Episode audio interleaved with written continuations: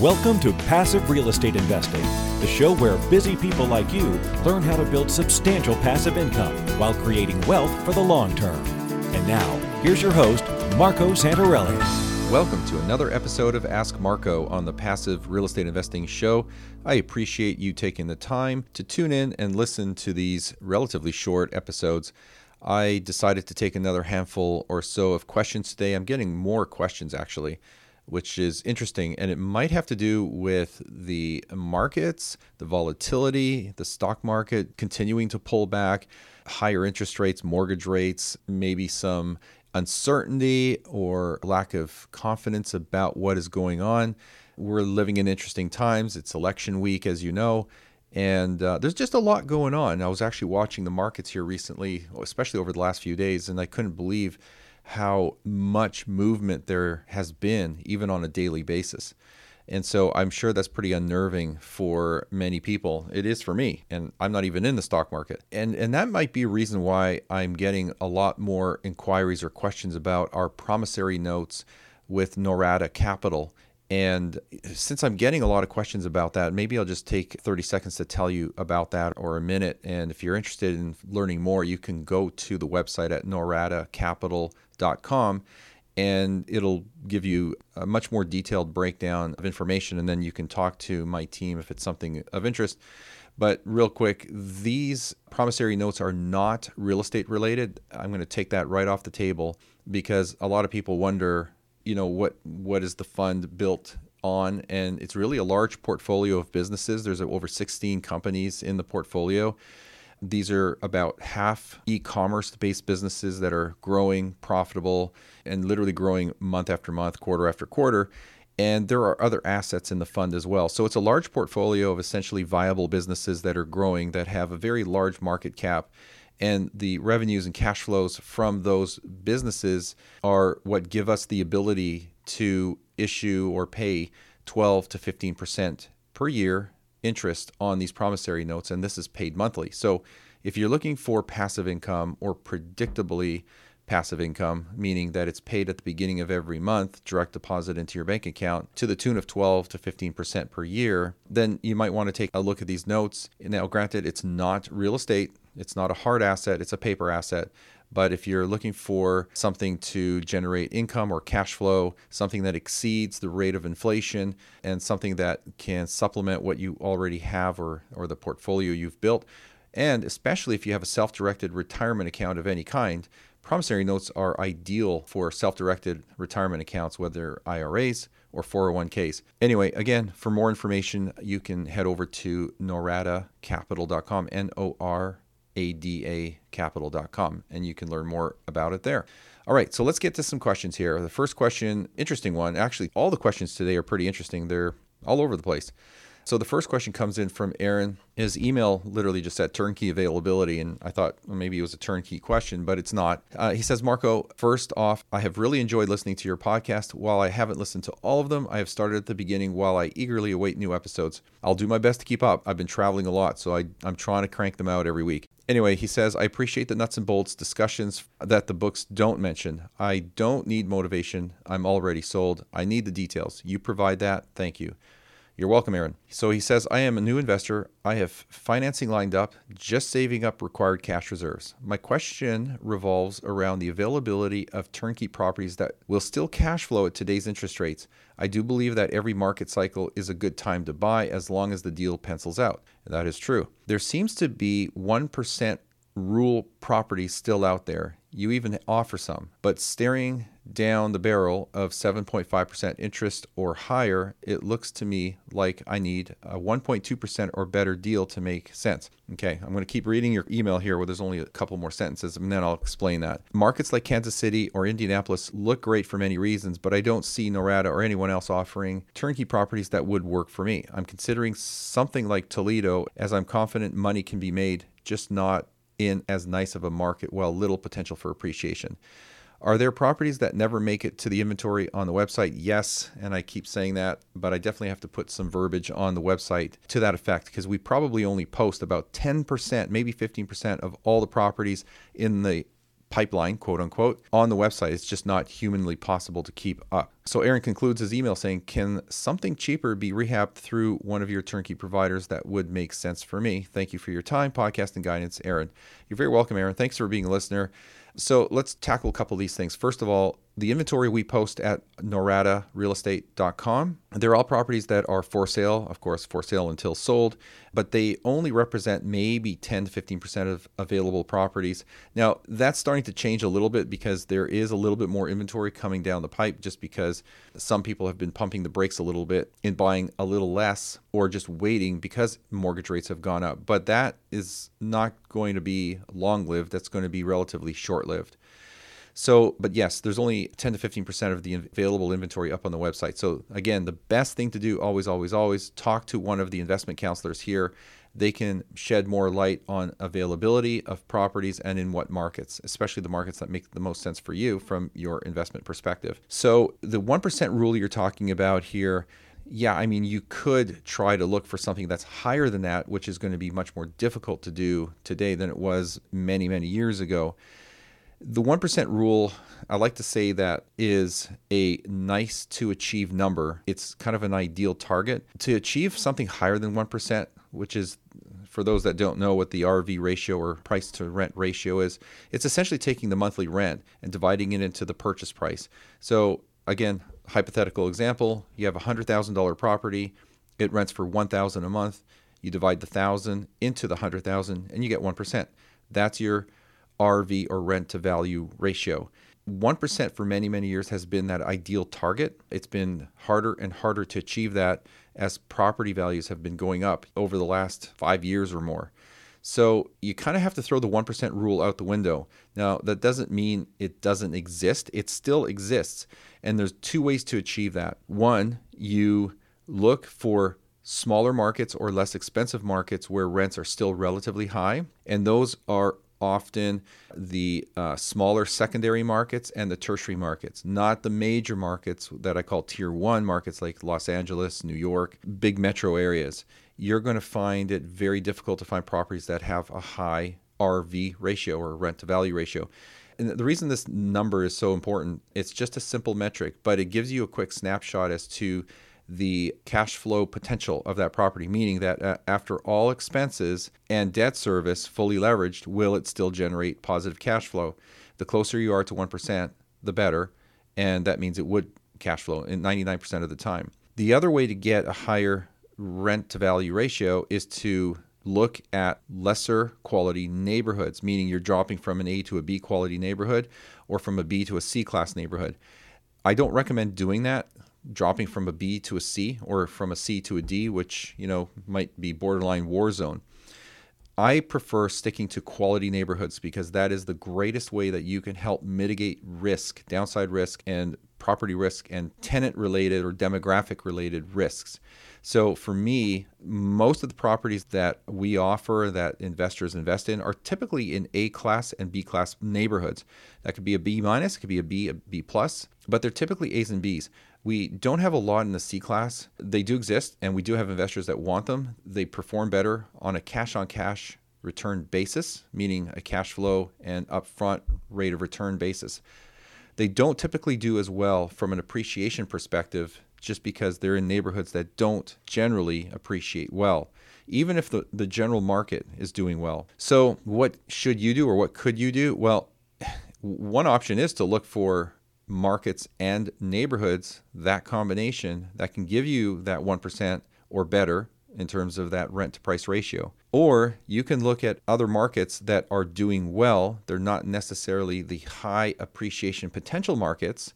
You mentioned one of them actually, and that's Toledo. And we have been in and out of the Toledo market over the years, just depending on the providers that we have in the inventory. But we are in markets like in the state of Pennsylvania, the state of Ohio, the state of Alabama, the state of Mississippi, parts of Missouri, parts of Indiana, and I, I think I'm missing a couple there that do have property, not necessarily all the time, but often, that are close to 1% or that 1% rule. So, again, the best thing to do is talk to one of our investment counselors here and they can help you with that. Your other question here is the whole thing about rehabbing. Well, because we offer turnkey, ready to go properties and a turnkey service, it's not that you're looking at a distressed property through us in the hopes of having it renovated or rehabbed, whether you do it or you hire somebody to do it.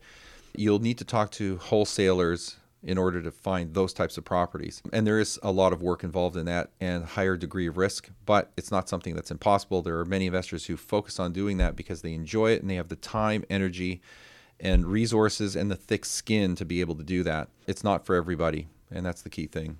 So, if you are sold, like you said, and motivated, and you already have financing in place, uh, and you're working on your cash reserves, you're really 80% of the way there. Now you just have to be a little bit more clear, and you, we can help you do this on the type of market you want to be in, and certainly the type of neighborhood you want to be in. If you have that criteria, you don't need a whole lot more. I mean, you can get more specific about the type of property, whether you want a three bedroom, two bath, or something different. But if, if you have an idea of the neighborhood that will fulfill your investment goals, meaning a more boring market like a linear market that is better for cash flow, cash on cash, and will have a higher rent to value ratio versus a market that has stronger appreciation potential. When you've identified that, as well as the type of neighborhood you want to be in, then you'll get better clarity on the price ranges and price points of those properties, and of course, then the down payment.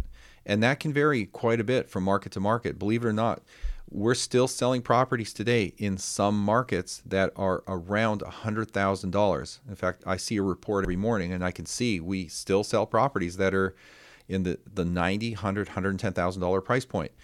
And then there are many properties that are in the 200, $250,000 range, and some new construction is also uh, even higher than that in the $300,000 range. Now, these these properties don't cash flow as well. In fact, many of them can be break even, but they have strong or stronger appreciation potential in those markets.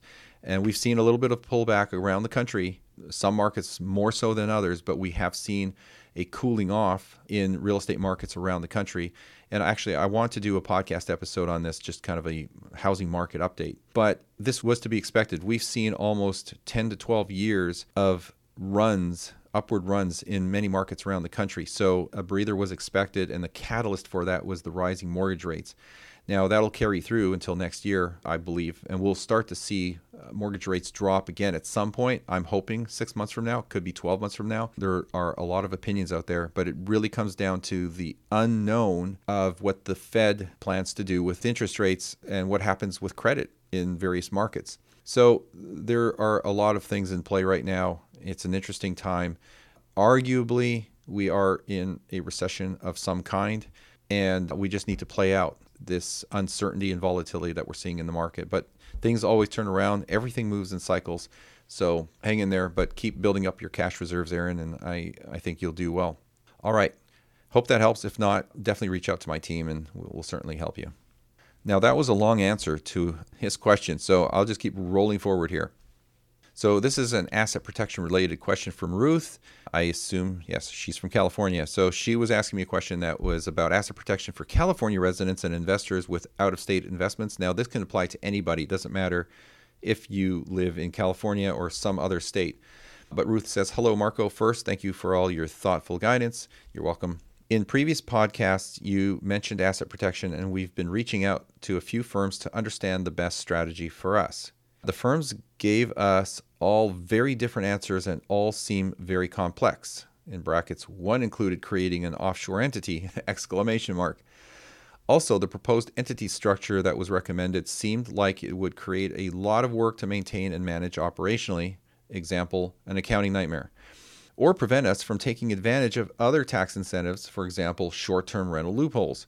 And the firm said that they would help create the structure that would be best for us, but essentially, we would be on our own if there was a lawsuit that ensued, and that's generally true. So, Ruth goes on to describe her portfolio, which is pretty substantial in terms of market value and property values, and to some degree, size.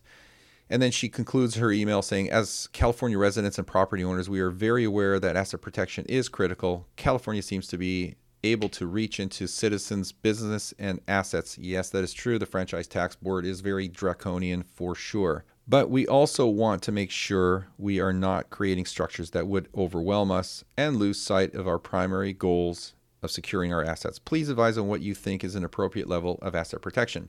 All the best, Ruth. Ruth, thank you for the question. It is a very good question, a serious situation and consideration, and something that not only you, but everybody should plan for. So, first off, I'm going to preface what I'm going to say, and this is true for everything on this show with every episode. I am not a financial advisor. I am not a CPA, an attorney. I'm not giving you legal, financial, or personal advice or financial advice. You do your own due diligence as you're doing, and you know, just get as many opinions, if you will, that you can. I'm just going to give you my personal take, and this is primarily based on my own experience as well as a lot of the attorneys I've talked to and the books I've read. So, this is just kind of a general rule of thumb for me. Uh, I've talked about this in past episodes. As a very general rule of thumb, I like to hold property in an LLC, a title holding entity, a limited liability company, in the same state of the property. Now, if you want to be overly cautious and overly protective, you could have one LLC per property within that state. So, with your California properties, and California is not the most friendly for LLCs. It, they have a very high annual fee of $800 per LLC, which is probably the highest in the country. But regardless, look at it as an insurance fee or an, an insurance expense, meaning what you're spending on that LLC each and every year. Think of it as insurance. And in a sense, that's what it is. Asset protection is a form of insurance. So, my general formula, if you will, is you hold property in an LLC within the same state that it belongs to. And then those LLCs can be held in one or more holding companies. That holding company is not an operational company, meaning it's not selling anything. There are no transactions. Its only revenue, which is typically flow through, is the revenue from the properties or assets in the holding companies underneath it. So, specifically, real estate held in LLCs those LLCs are owned by that parent holding company, and you can have more than one if you want. You can spread your eggs in multiple baskets, so you can have multiple holding companies, and that just improves your asset protection scenario.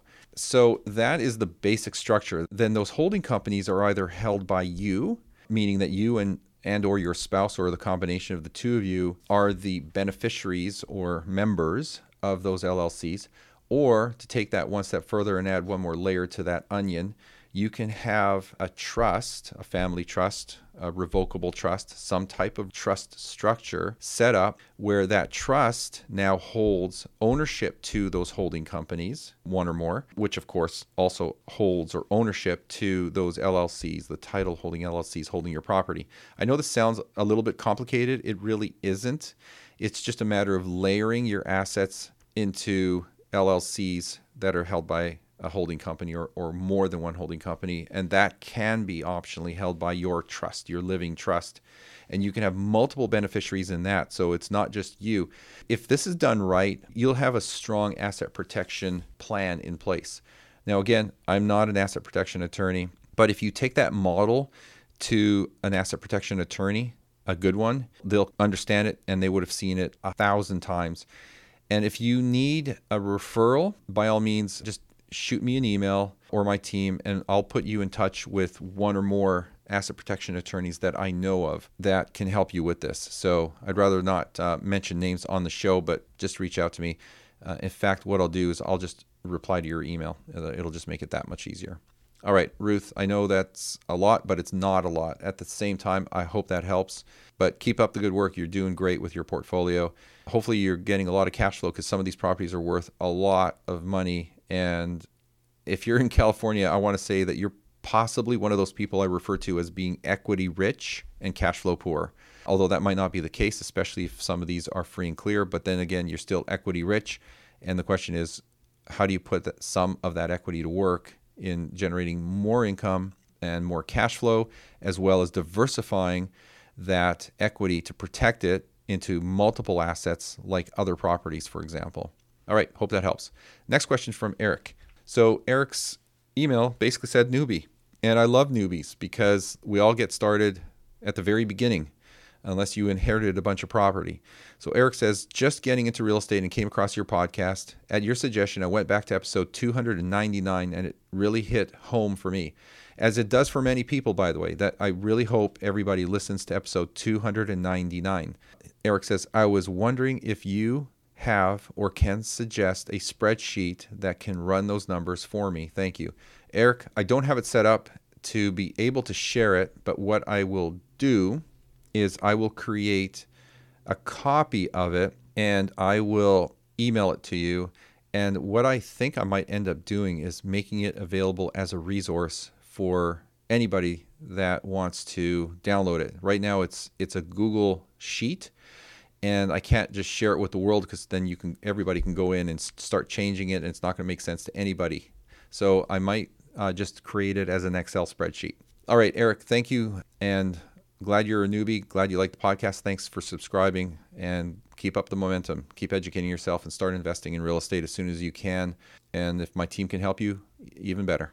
Okay, I'm not sure I'm prepared for this next question. I skimmed over it. I'm not even sure I understood it, but I'm going to go for it.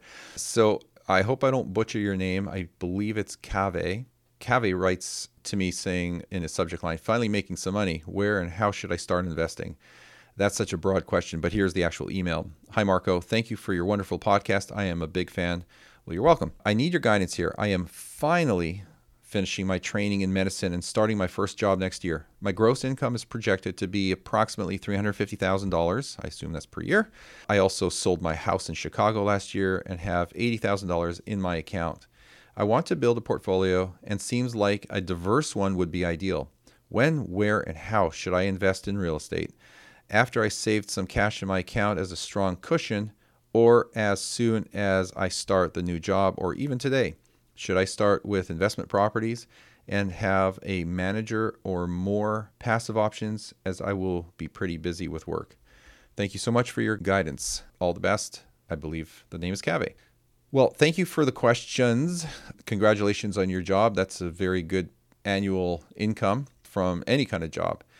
And I'm not sure where you're living now, but uh, that's great that you want to start building a real estate portfolio. So, when, where, and how should I start investing in real estate? When is yesterday? But in all seriousness, just start as soon as you can because you want time on your side, especially when you're getting started. It doesn't feel like you're accomplishing much in the beginning, especially when you get that first property or the first couple of properties. But time will show you how that becomes, you know, an incredible investment because of all the benefits that real estate offers. So start as soon as you can.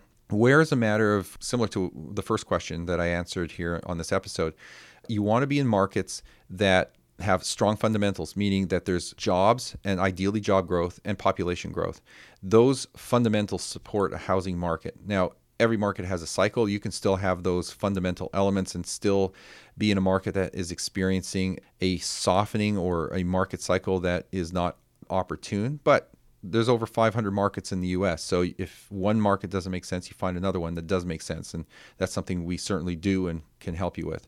So the where is is really a matter of what fits your investment criteria. Do you want a market that has showing strong appreciation potential? It has been, you know, a momentum market with price gains, and it's looking like that will continue. Or do you want to be in a more boring type market, a linear market that has better cash on cash numbers? The upfront numbers are better, and this is a discussion you can have with my team. I'm just giving you a high level 30,000 foot view of it. So, where is just the type of market? And then also, the where question is the type of neighborhood. And again, I talked about that earlier in this episode. I won't rehash all that.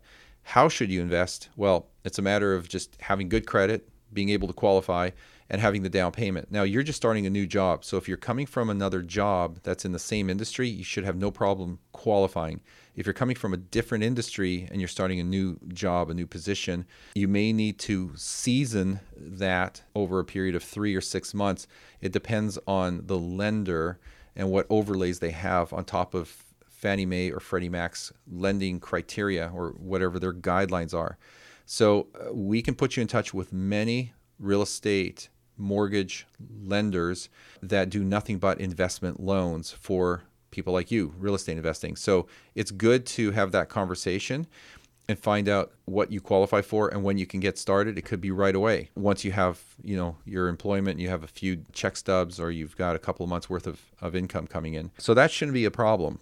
But yeah, when, where, and how. So let's see what else you have here. After I saved up some cash in my account, yeah, I mean, you, you always want to have, you know, reserves, you know, an emergency fund or you know three to six months of living expenses to cover all your expenses mortgage rent food etc and then everything above that is investable capital. If it's not you know something you need to spend on necessities then use it to create a pile of cash.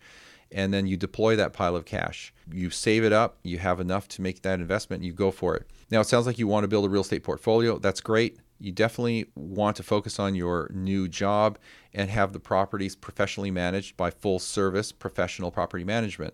That's the best way to do it, but it's not the only way. You can self manage. A lot of people do.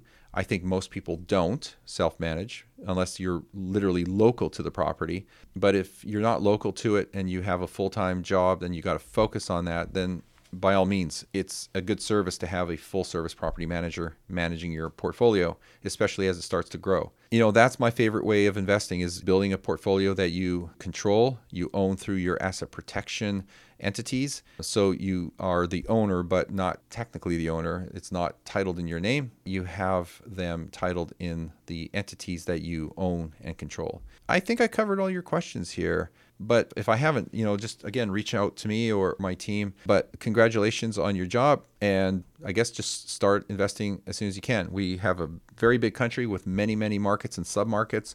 There are always opportunities. And like I, have said before, I'll say it again it's not a question of when should you invest in real estate, it's a question of where, because there are always opportunities, regardless of where interest rates or mortgage rates are and regardless of what market cycles are doing because again every real estate market every market is doing its own thing there might be a rhyme and there might be some commonality but just remember that all real estate markets move independently of each other and they're driven by different factors some are macro some are micro market factors so look around all right i hope that helps cave well, I had one more question. I'm going to leave that for the next Ask Marco episode, which I'll re- probably record here in the next day or two for the following week.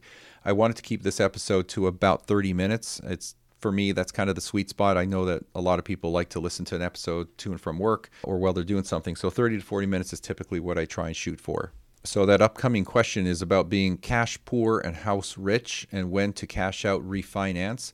And then I also have another question that I'm queuing up for this next episode, which will come out very, very soon, like literally next week, is about financing for foreign nationals. So if you're looking to invest in the US and you need a source of financing, we may have another lender that I'm actually interviewing that does financing for foreign nationals who want to invest in U.S. real estate. So stay tuned for that. I want to finish my due diligence before I announce anything concrete. But that is it for today. So thank you for listening. If you have any questions about real estate investing, finance, or even a personal question, just uh, shoot it over to me. Go to the website at passiverealestateinvesting.com and just click Ask Marco. It'll go straight to my desk. Remember to subscribe to the show. It's one click away. Share the show with your friends, family, and other like minded individuals. Any rating and review on iTunes would be greatly appreciated. Again, thank you all for listening. I'll see you guys on the next episode. You looking for a roadmap to financial freedom? If so, we have a solution for you. Norada Real Estate is offering a limited number of free strategy sessions to help you get out of the rat race. Learn how you can create wealth and build monthly passive income. To set up a time with one of our knowledgeable investment counselors, simply go to noradarealestate.com.